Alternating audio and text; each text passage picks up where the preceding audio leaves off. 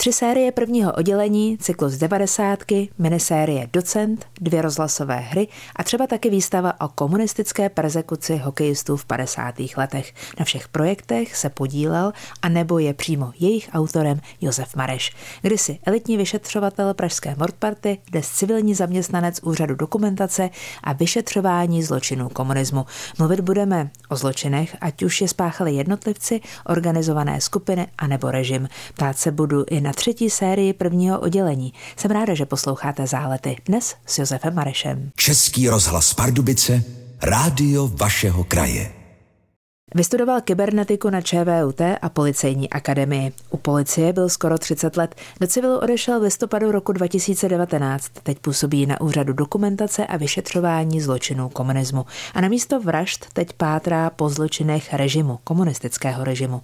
Vím, že se médiím spíš vyhýbáte, o to víc si vážím toho, že jste přišel. Dobrý den. Dobrý den. A díky za zprostředkování dnešních záletů šéf-redaktorovi redakce sportu České televize, mému spolužákovi Michalu Dusíkovi. Bez toho by tohle naše dnešní setkání asi nebylo. Říkám si, z čeho víc běhá mráz po zádech? Co je zkrátka horší? Zločin režimu nebo zločin jednotlivce či organizované skupiny? Asi bude hodně záležet na tom, z jakého úhlu pohledu se na to budeme dívat.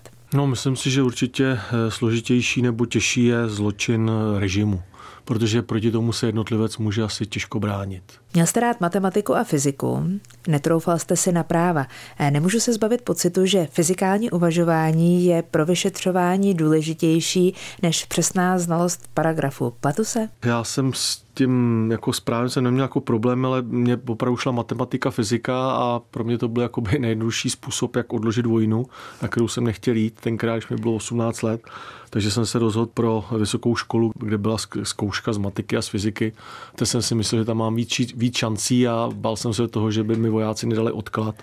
Musel bych rukovat a pak už po té vojně už se potom málo kdo vrátil ke studiu a už začal prostě žít jinak. Takže, takže to bylo tak a nevím, pokud, pokud máte takovýto matematické myšlení, tak vám ta matika zase tak těžko nepřipadá, naopak se těžko učíte něco z paměti, protože vám to přijde někdy zbytečný. Fyzikální skládání sil se vám hodilo, když jste vyšetřoval údajnou sebevraždu skok z okna. Ještě to poupravím, nebyla to jenom úvaha o sebevraždě, mohla to být nešťastná náhoda a nakonec se ukázalo, že to byla úkladná vražda. Napadá mě, která z povahových vlastností pomáhá schopnosti pátrat? Spíše to touha se něco pořád učit.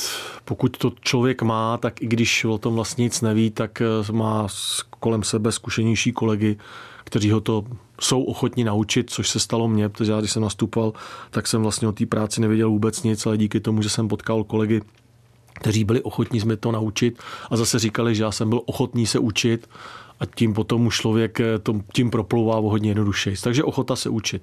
Ještě jeden moment. Nejdřív vás žlutobílým žigulíkem převáželi na zadním sedadle, pak jste to auto řídil.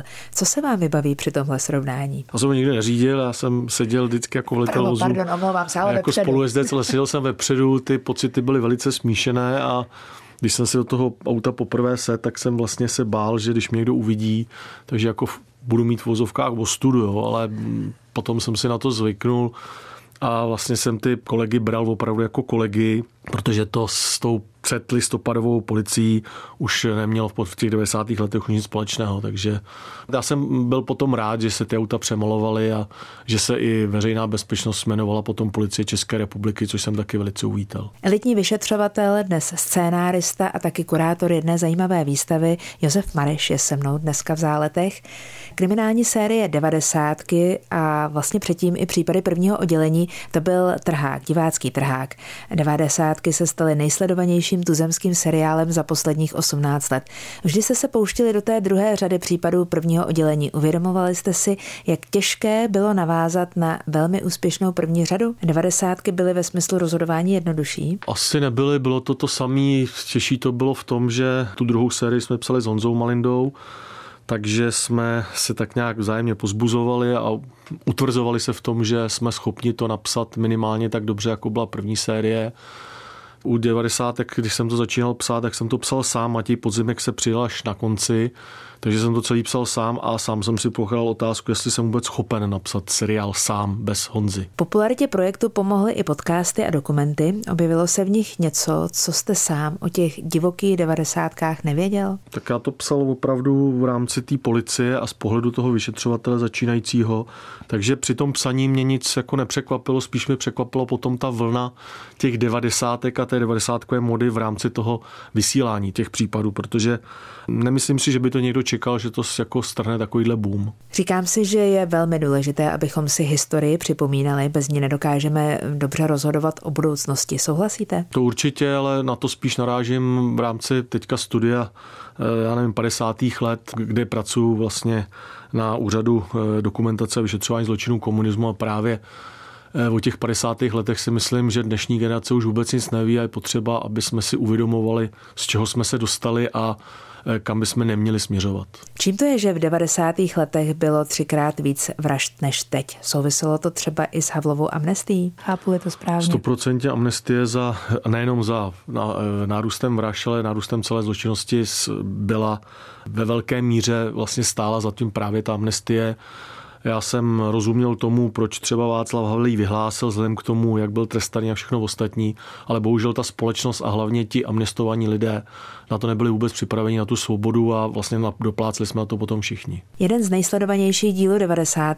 byl o Ivanu Jonákovi, hrál ho Michal Novotný. Byl jste při natáčení toho dílu? Při natáčení toho dílu jsem zrovna nebyl, s Michalem jsem mluvil předtím a posílali mi fotografie, jak mu to krásně sluší, takže jsem byl nadšený. Nejtěžší vlastně bylo to o tom přestat nebo nemluvit o tom, takže celý ten štáb měl zakázáno pořizovat jakékoliv fotografie, nikdo o tom nesměl to, aby to překvapení toho diváka bylo opravdu velké, což se myslím povedlo. Napadlo vás teď s odstupem času něco, co byste třeba udělal jinak, když se zpětně díváte na svoji práci? Tak eh, vždycky, když to člověk potom vidí, jak říká, že ještě tam mohl něco přidat nebo ubrat, to jo, ale myslím si, že jako ten seriál vlastně splnil moje očekávání, jak byl natočen díky Petrovi Bibekovi a díky vlastně celému štábu, jak to mělo vypadat, jak jsem si to představoval, takže bych asi na tom zase tolik toho neměnil.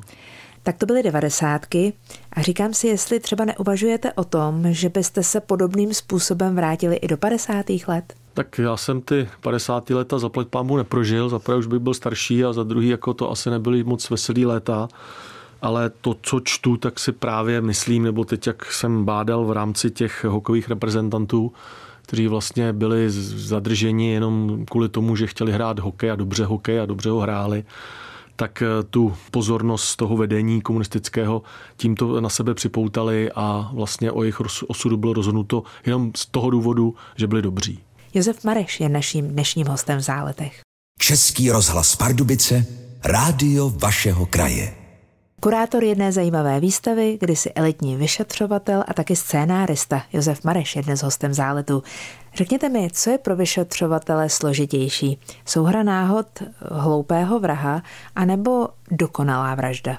To je složitý, protože když přijete na místo a není tam ten pachatel, tak nevíte, jestli je spáchaná dokonalá vražda, anebo jestli je souhra náhod popletenýho, popletenýho pachatele. Takže ten případ je pro vás těžký tím, když nevíte vlastně o tom nic a mm, přemýšlíte o tom, jestli to vyšetřuje dokonalý vyšetřovatel, že? jestli on nedělá nějakou chybu, kterou by měl vidět a zrovna, zrovna to nevidí. Dobrý je v tom to, že nikdy ten případ se nevyšetřuje že ho nevyšetřuje jednotlivec, ale vždycky ho vyšetřuje skupina, takže záleží spíš na té skupině, jak funguje, eh, jaký oni mají zápal a vlastně tah na branku a to je asi v tom nejdůležitější. Takže nevidíte to a pak si řeknete sám, že Maria takovýhle takovýhle chudák, eh, jak to takhle vymyslel, třeba měl náhodu, ale to se říká vždycky až na konci, protože vy, když jste na místě, tak tam nemáte cedulku, kdo to udělal a nevíte, kdo to byl. O případech prvního oddělení se napsalo mnohé. Případy jste přinesl do televize s Janem Malindou sám osobně. Jak to tenkrát bylo? Nosili jsme to tam oba a nosili jsme to tam dost dlouho zbytečně. Pořád jsme kopali na nějaký dveře a už jako na to neměl moc nervy a vlastně ty případy vznikly hlavně díky Honzovi, který pořád s nějakou tou buldočí vytrvalostí eh, do té televize chodil a furt někoho scháněl, s kým bychom se mohli podělit o tom, že máme teda nějaký nápad. Až jsme narazili na Michala Reitlera, Předtím teda nám velice pomohl, musím říct, Cirka Strach, který má nemalý díl na tom, že vůbec ty případy vznikly a jaký byly, protože nám v tom radil. Bohužel pak s chodou náhod takových nešťastných to nerežíroval on, protože my jsme chtěli, aby to režíroval, ale poté, co jsme narazili na Michala Reitera i díky Jirkovi teda, tak pak se to rozjelo. No. Chodili jsme tam, většinou jsme tam vždycky chodili oba s tím, že Honza jako vždycky jako říkal, tohle je pan Mareš a pak mluvil on ale je, je to jeho zásluha, já už jsem na to jako ztrácel nervy a říkal jsem si, asi to není tak dobrý nápad, takže to necháme bejt a budeme dělat něco jiného. Maminka Jana Malindy byla prý vyšetřovatelka, tak mě napadá zeptat se, kolik žen je vlastně v této profesi? V rámci kriminální policie to půl na půl není, ale eh, ten počet eh, hodně stoupá. Já když jsem vlastně přišel na vraždy, tak tam nebyla žádná žena, pak tam byla od 95. roku, si pamatuju jednu, eh, byla na operativě a když jsem teďka končil z Murparta a ta už nebyla tak velká jako když jsem, jako, když se to spojilo, začínal jsem jako být vedoucí, tak jsem měl 45 podřízených včetně svého zástupce. Teďka, když jsem odcházel před eh, vlastně těmi dvěma a půl lety, tak nás tam bylo řádově 20 a z toho byly čtyři ženy. Že je psaní relax, to jste říkal, když jste sloužil u policie. Jak je to teď, když se vám stalo profesí? Já to pořád beru jako relax, ale to neberu jako práci, protože eh, mě to úplně jako neživí. Eh, nemám to jako hlavní zaměstnání, takže tím si můžu i tak jako, neříkám, že vybírat, ale dávat si na to větší záležet, protože pokud to člověka živí, tak se prostě snaží jakýmkoliv způsobem asi protlačit tam nějakou tu svoji věc. My teda se z Honzou snažíme, aby to bylo kvalitní, takže toho nemáme třeba tolik, jak to mají někdo ostatní ale pořád to pro nás je, neříkám, že relax, relax je to začátku, když to vymýšlíme, to nás baví, když to pak přepisujeme a vrátí se nám to od dramaturga nebo od producenta s tím, že to musíme trošku přepsat a že to tam neladí, tak to už beru jako takovou jako horší, horší práci, protože to už mi tak nebaví. Nicméně, pokud si ten výsledek udělá dobře, tak to musíme udělat. Že jo? Vzpomínáte na nějaký konkrétní moment při psaní, u kterého jste se vyloženě trápil? Tuším, jestli to byl pátý nebo šestý díl eh, první série. Myslím, že pátý to byla fotografie, kde jsme teda měli takový nápad. Nebyl to normální, normální případ, že jo, my jsme na základě fotografie vlastně šetřili vraždu, pak se ukázalo, že to byla taková jakoby legrace v úzovkách a ten díl jsme napsali a vlastně měl snad 12 nebo 13 verzí, kde já jsem si u 8 verze to opustil, říkám, tak napíšem něco jiného, já už jako se s tím nebudu dál to, televize nám to, nebo vedení televize nám to furt vracelo. Vrátil jsem se asi u 12. verze zpátky, kdy Honza to už zase posunul o něco dál, takže jsme to tam dali. Ten případ je hezký, lidem se líbí, ale bylo zatím takový práce, že jsme si sami říkali, že bylo lepší, kdyby jsme tam dali nějaký případ jiný. No. Elitní vyšetřovatel, dnes scénárista a taky kurátor jedné zajímavé výstavy Josef Mareš je se mnou dneska v záletech. Často se píše, že jsou v seriálu odkazy na jiné populární detektivní seriály. Například vedoucí prvního oddělení Major Korejs má stejné příjmení jako policejní rada Korejs v seriálu Panoptikum města Pražského. Byla to náhoda? Byla to náhoda, tohleto jméno vymyslel Honza. Já jsem si myslel, že to má nějakou spojitost, ale nechal jsem to, my jsme si vždycky jako tak nějak dávali se spoustou mých kamarádů, aby tam prostě byly jména jejich, aby se tam, aby se tam objevili. On si tam dával taky nějaký, takže jsem si myslel, že to tam dal jakoby schválně a když už to vlastně bylo natočený, tak jsem mu to jenom říkal, že si myslím, že ten náš korejs bude populárnější, než byl předtím mm, pana Adamíry a Honzu to překvapilo, protože on to jako nevěděl. Já, on si pamatoval vacátka, ale tuhle tu novější verzi říšných lidí už jako mu trošku jako vypadla z hlavy, takže to byla opravdu náhoda. Mimochodem kapitánu Pražákovi v seriálu Zvoní telefon, zvoní mobilní telefon a vyzváněcí melodie je znělka seriálu Hříšní lidé města Pražského. A to mm, za prvé je to trošku složení holdu tomu seriálu, že jsme se na něj vzpomněli, a za druhé je to taková normálně běžná věc, že spousta policistů, hlavně na kriminální službě, má zvonění, buď to Pitaval nebo Hříšní lidé města Pražského, eh, na jeden kolega, který teda udělal radost, tak tam měl dokonce i první oddělení. Takže je to takový běžný a my jsme se snažili ukázat ty policisty tak, jaký ve skutečnosti opravdu jsou. Takže to, že tam má zvonění hříšní lidé, je, dá se říct normálně. Znám spoustu jako kolegů bývalých teda z kriminálky, kteří to fakt měli. Tak mě napadá, jak zvoní telefon vám? Já tam mám růžovýho pantera. v loni Česká televize oznámila pokračování seriálu Případy prvního oddělení třetí řadou, která bude mít 13 dílů a bude prý definitivně poslední. Už je natočeno? Už jsme měli dotočnou. Klobouk dolů před všemi ze štábu zase, protože se to točilo ve složité době, zase jsme tady měli velkou vlnu covidu, takže se to překládalo, něco jsme se museli přepisovat, protože najednou tam ten herec nemohl být, tak jsme řešili s dramaturgem, jestli teda je nutno, aby tam byl, nebo jestli ho teda vynecháme a budeme o něm jenom mluvit. Nakonec se to teda dokončilo, já jsem zatím viděl 11 dílů, ještě teda dva mě čekají, ty jsou ve střižině a mm, bude se to vysílat od září. Na pokračování seriálu jste opět spolupracoval s Janem Malindou. Bylo to jiné než před těmi deseti lety? Tak když jsme začínali, tak Honza měl o dva, o dva díly kriminálky Anděl víc jak já, nebo vůbec tom tom, takže on věděl, jak se to vůbec píše, ukázal mi, jak se to vlastně píše, já jsem to vůbec jako nevěděl. A ze začátku jsem vlastně do toho psaní moc nezasahoval a on to psal sám, což i pak jako to bylo takový blbý, že jsme měli na půl a on to začal psát. Pak jako zjistil, nebo zjistili jsme dohromady, že pokud jde o výslechy nebo o tom, jak když ty policajti mluví mezi sebou, takže ty mm, věci jdou určitě líp mě, protože jsem to měl poslouchaný než on, takže jsem to začal psát, takže už jsem psal potom nějaký obrazy. Šestý díl, který byl nenávist, tak eh, ten eh, se psal o něco později, nicméně eh, jsme ho tam jako potom jako i vklínili. On se na to měl často dopisal nějaký jinak. Ten jsem začal jako psát, dá se říct, sám. Zjistil jsem, že mi to taky jde. No a od té doby už jsme to psali řádově, řeknu tak 50 na 50. Teď už máme ten vztah jako takový, že nehlídáme, jestli já napíšu víc slov než on, nebo že toho mám víc. Je důležitý ten výsledek. Většinou teď jsme to psali tak a asi nám to vyhovovalo, že já už jsem byl zvyklý právě z těch 90. takže jsem psal jakoby ten hrubý nástřel toho dílu sám a on pak do toho vstupoval a psal ty, ty a hlavně ty opravy, které mě ani moc nebaví a nemám na to asi dost trpělivosti, tak tím se piplal on teda. Ale zase, pokud mi to dal, a ten námět jsme si dávali tak nějak dohromady, tak jsme si říkali, říkám, hele, já to napíšu, říká, jo, napiš to, ale prosím tě, obraz 50, až na to si těším, jak budu psát já, tak to mi nech, takže se takhle domlouváme a ta spolupráce, myslím, je výborná. E, nedokážu si představit, jak bychom to teda dělali, kdyby nebyly počítače, nebyl internet. Kdyby nebyly a sdílené složky. Nebyly sdílené složky, protože jako psát to na stroji, to bychom asi, asi, já bych na to teda neměl určitě. V případech prvního oddělení jste si zahrál nemluvícího policistu, který našel mrtvolu u popelnic, v devadesátkách pak praporčíka Vetchého.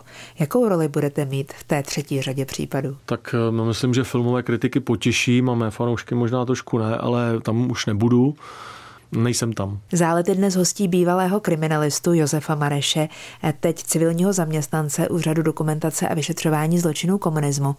Jste taky kurátorem výstavy v Pražské galerii Harfa. Výstavy o tom, co se dělo v 50. letech v týmu naší hokejové reprezentace. Jak to všechno vzniklo? Já jsem přemýšlel o tom, jestli vůbec jako budu dělat, jestli si neužiju jakoby v vozovkách trošku odpočinku, ale pak můj kamarád Tomáš Kozák jako říkal, ne, hele, když teďka nezačneš, tak už nezačneš nikdy. A, a třeba potom už by to psaní pro mě bylo horší, protože už by to byl vlastně jakoby hlavní náplň mý práce.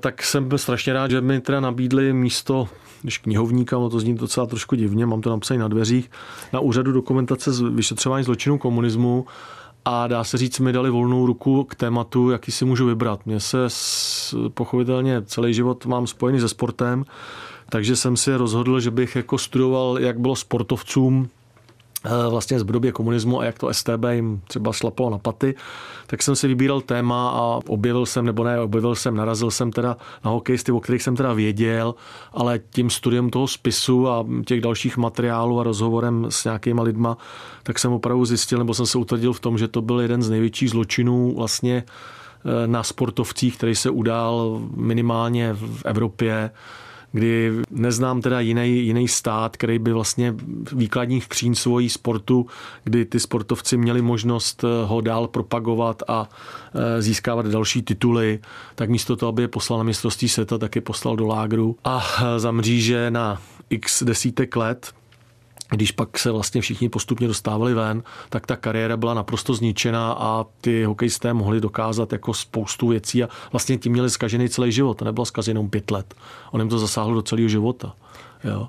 A nikdo se jim vlastně pořádně ani neumluvili, taková opravdu zase shodou náhody, kdy se to tady trošku jakoby rozvolňovalo v těch 60. letech, 68. tak požádali teda o revizi toho rozsudku a o obnovu řízení.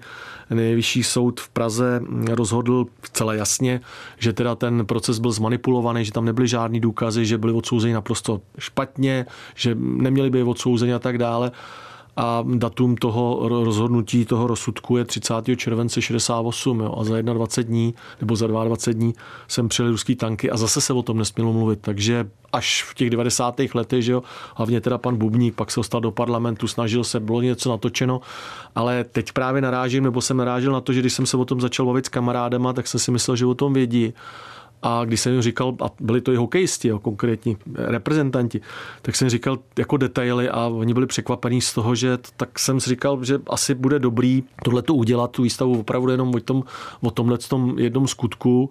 A jsem strašně rád, že právě zase, že vedení úřadu mi to umožnilo, dala mi na to čas, prostor a ta výstava nějakým způsobem proběhla a doufám, že ještě teda bude probíhat, protože může být putovní, tak máme už teda nějaké nabídky, že, že, že, by se měla objevit v Západočeské univerzitě eh, v Jáchymově, kde je vlastně pomník nespravedlivě stíhaných a tak dále, takže ta je, vznikl i film, uvidíme, jestli v české televizi to bude zájem, je to dokument, na, na, namluvil mi to můj kamarád vlastně Ondra Vetchý, Dělalo se to takřka na koleně, ale díky výborné práci pana Macháčka, který dělal postprodukci a střih, tak eh, jsem byl z toho filmu nadšený a myslím si, že můžu říct, že jsem teda byl vlastně autorem scénáře i dokumentárního filmu, což se mi snad to jsem ani nečekal, že se mi to povede.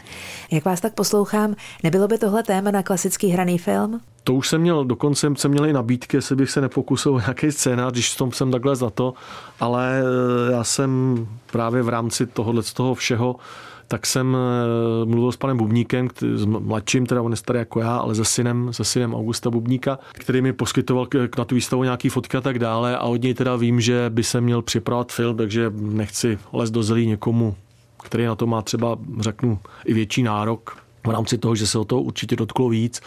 Eh, jsem mluvený, že pokud by potřebovali nějakého poradce nebo něco, tak eh, že se na mě obrátí, mám toho asi načtenýho teďka docela dost o tomhle případu, ale ten film jako asi ne. Hokejisty tenkrát vyšetřoval kapitán František Pergl, sadista. Setkal jste se někdy s něčím tak drsným i někde jinde než v tomhle případu? No, těch případů bohužel bylo víc. Eh, on tenhle ten vyčnívá právě to osobou toho Pergla, ale mm, byli další vyšetřovatelé STB, já nevím, Doubek, Moučka.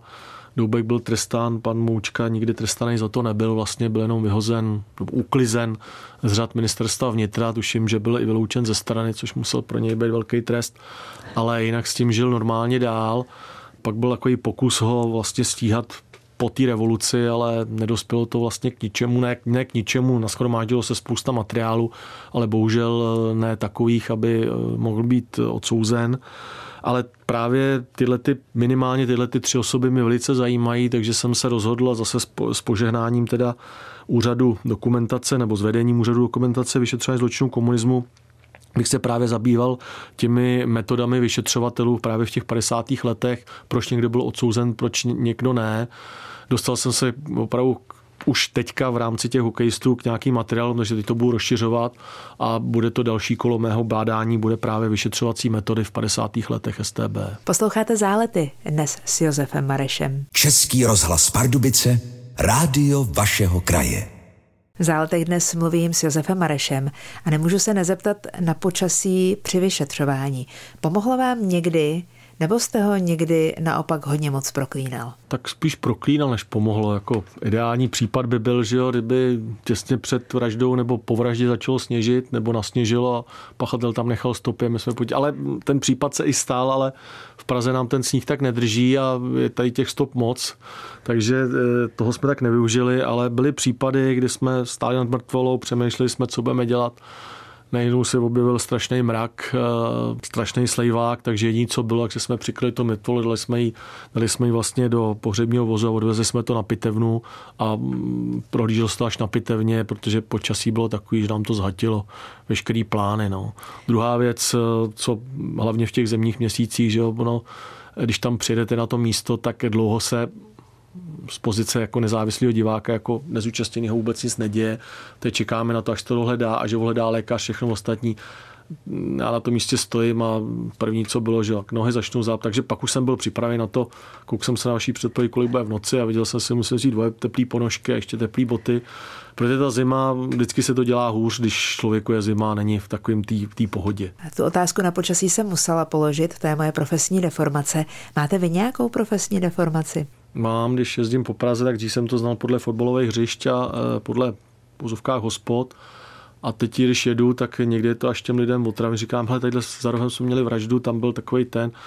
Eh, teď po, po o kousek a říkám, tamhle se zastřelil Fred. A, a už se na mě otočil a říkají, ale nás to úplně nezajímá. Na závěr štafeta otázek. Minulý týden tu se mnou byl boudař Petr Bárta. Moje otázka na vás, pane Mareš, je, kam až sahá vaše vyšetřování? Dosáhnete až na divoký odsun Němců příchod Rudej Gard a skupiny Nikolaj do Špindlu, která, jak je zdokumentováno, popravila bez soudu několik německých občanů. Protože jsem zaměstnanec úřadu dokumentace a vyšetřování zločinů komunismu, tak tenhle ten úřad se za, zaobírá zločiny, které se staly po 25. únoru 48 do 17. listopadu 89. Tohle to asi je ještě před vál, jako po válce a nebylo to, nebylo to ještě do toho února. Takže i kdybych chtěl, tak to do kompetencí našeho úřadu nesne to. Pak je ještě ústav pro studium totalitních režimů a tak dále, nebo badatelé další ty můžou, ale já v rámci své práce, protože to ještě pod, pořád je to pod hlavičkou policie České republiky, takže se musíme držet nějakých svých vymezených eh, mantinelů, takže bohužel ne. Příští týden tu se mnou bude elitní novinářka z DVTV, má bývalá kolegyně z České televize Daniela Drtinová. Na co byste se jí chtěl zeptat? Tak aby se jí chtěl zeptat, jestli se na mě nezlobí s tím, že jsem asi už třikrát nebo čtyřikrát odmítl tam jít a že doufám, že pochopila mý důvody, proč jsem tam nešel, protože eh, jsem mu se nechtěl ukazovat a rád žiju trošičku v anonymitě, když mi to někdy jde špatně ale jestli to chápe a jestli se na mě nezlobí. O to víc si vážím toho, že jste tady dnes se mnou v záletech byl. A bylo mi velkou ctí. Děkuju. Já děkuji za pozvání a posluchačům přeju hezký zbytek dne. Ať se vám daří a hezkou neděli přejeme vám všem. Tento pořad si můžete znovu poslechnout v našem audioarchivu na webu pardubice.rozhlas.cz.